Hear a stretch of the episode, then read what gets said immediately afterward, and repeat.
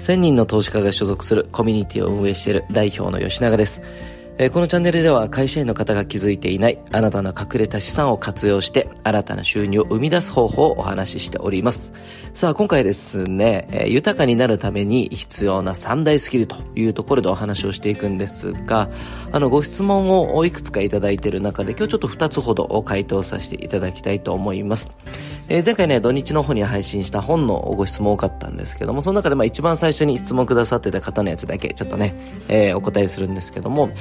あ、これちょっと本とは関係ないやつですね。吉永社長は、えー、クラウドファンディングについてどう思いますかと。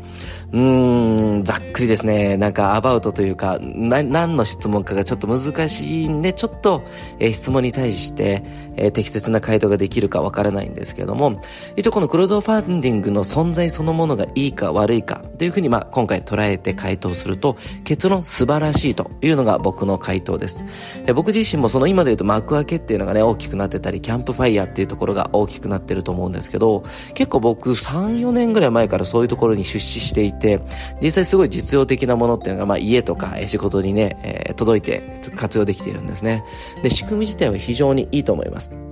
で、もう一個は僕自身が金融をやっていいと思うのが、あの、金融のハードルが非常に低いっていうところなんですよね。もともとこう、金融で、まあ、いわゆるファンドの蘇生をするとか、まあ、皆さんからお金を預かって、例えばまあ元本保証とは一応ね、金賞法上ダメですけど、例えば債券みたいに、えー、固定されているものっていうのは別に金賞法っていうのは関係ないんですよ。えー、自分が今からこういう事業をするからまあ出資してくださいなんですけども、増えるかもしれないし、減るかもしれないっていう、いわゆる投資っていう場合には、あの、第一種金融商品取引業とか、あとは第二種金融商品取引業とか、その辺の免許がいるんですよ。えー、もしくは、まあ、適格機関投資家っていう特例業務ですね。こちらの方で、えー、バックについていただいて、で、えー、蘇生をしていくっていうような方法しか基本的にないんですが、このクラウドファンディングになってくると、ちょっと法律がちょっと違いまして、ごめんなさい。これもしかして用語が、えー、少し間違ってたらすいません。えー、確か僕の方でも一度こう弁護士と喋ってる中でこの仕組みを採用するかっていうのがあったんですけど、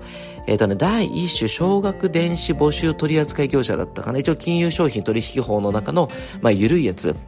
少額でやっていくようなやつっていうのでできるんで、まあ、比較的ね、取得がしやすいというところで、まあ、いろんな会社がやってるんですけども、まあ、新しい事業だったりとか、あとはなんか新しいものに投げたいという投資家側っていうにとっても非常にいいチャンスになるんで、僕は仕組みそのものは非常にいいと思います。もちろんちょっと問題になってる部分もあるかもなんですが、それに比べてやっぱりいい部分の方が大きいと思います。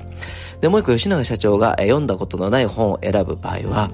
作家で選んでますかと、口コミ評価で選んでいるのでしょうか成功者が新しい本を選ぶ方法を教えてくださいと。うん、二つですね。一個は、僕本屋に行くのはとにかく好きなんですよ。雰囲気が。えただ本多すぎるんで、さーっと今何が流行ってるんだろうっていう時に、なんか良さそうって直感的に思ったものですよね。で、直感的に思ったものの目次読むんですよ。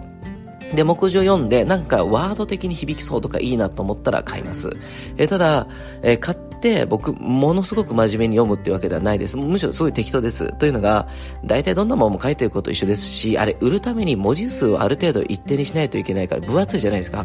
で、250とかね、400ページとかあるようなものね、見たときに、何時間もかかるってなった瞬間、もう覚悟を決めないといけないし、時間も労力も無駄になってくるわけなんですよ。なので僕は、あ、これパーッと見た中で、こうもうパッパッパッと見た中では良さそうという文字だけ結構見るんですよ。だから、全体を読む、う何でしょう、フォトリーディングみたいな人とか速読見て、一応全部目を通してっていうよりも、本当にさーっと見ていく中で直感的に良さそうなものだけをピックアップするんですね。だそこの時にやっぱり重要なのが、目次を見て、その、え、ワードとかの、え、ピックアップができるかどうかっていうところで見ています。二つ目がですね、僕がいいなと思う人が読んでる本をお勧めしていただいて、えー、すぐ買います。で、買ったらやっぱ相手がね、こういうのを勧めていただいたんで買いましたって言ったらやっぱり喜んでくれる。で、なので、えー、よりいい情報をくれたりとか、より協力的になってくれる仲間になりますよね。で、もう一つがその本は、この人が勧めてるから、まあ価値あるんだろうということで読むんですが、同じく読み方っていうのは非常にシンプルですね。さっき言ったようにバーっと見るだけです。あの、細かく一個一個読んだらね、あの、小説と違ってね、あの、読むことを楽しむんじゃなくて、情報を得たいだけなんで、いかに早く大事なとこ取るかだけなんで、あの、気軽な感じで読むっていうのが、えー、僕のやり方なんで、まあ、人か、えー、直感以上です。えー、同じ著者のものでも別に興味なければ読まないですっていうところが、えー、僕の回答ですが、すいません、質問答えてたら5分過ぎたんで、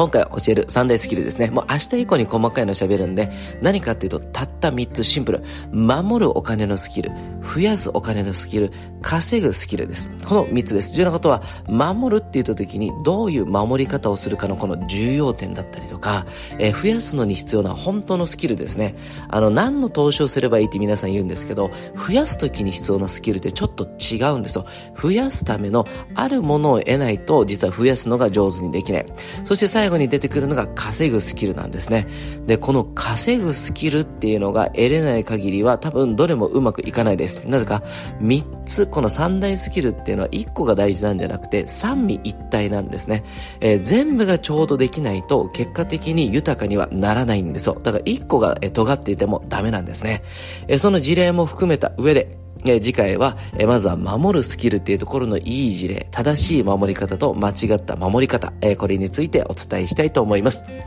え、それでは皆さん今日もご自身のスキル、え、資産ですね、ここを活かして、え、いい一日にしていきましょう。